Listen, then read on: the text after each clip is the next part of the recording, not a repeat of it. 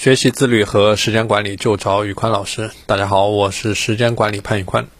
今天我们来聊一聊如何通过自律、通过学习去告别拖延症。首先，你需要准备准备好你的计划。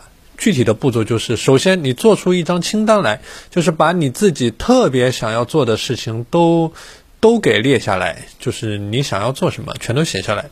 第二，有一个计划的表格。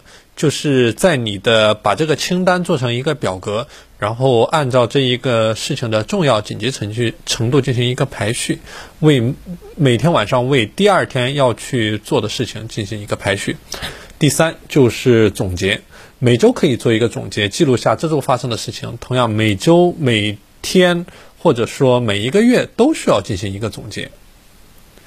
OK，第四就是学习梳理，将每天学习到的新知识进行一个梳理，让下次更加的清晰明了。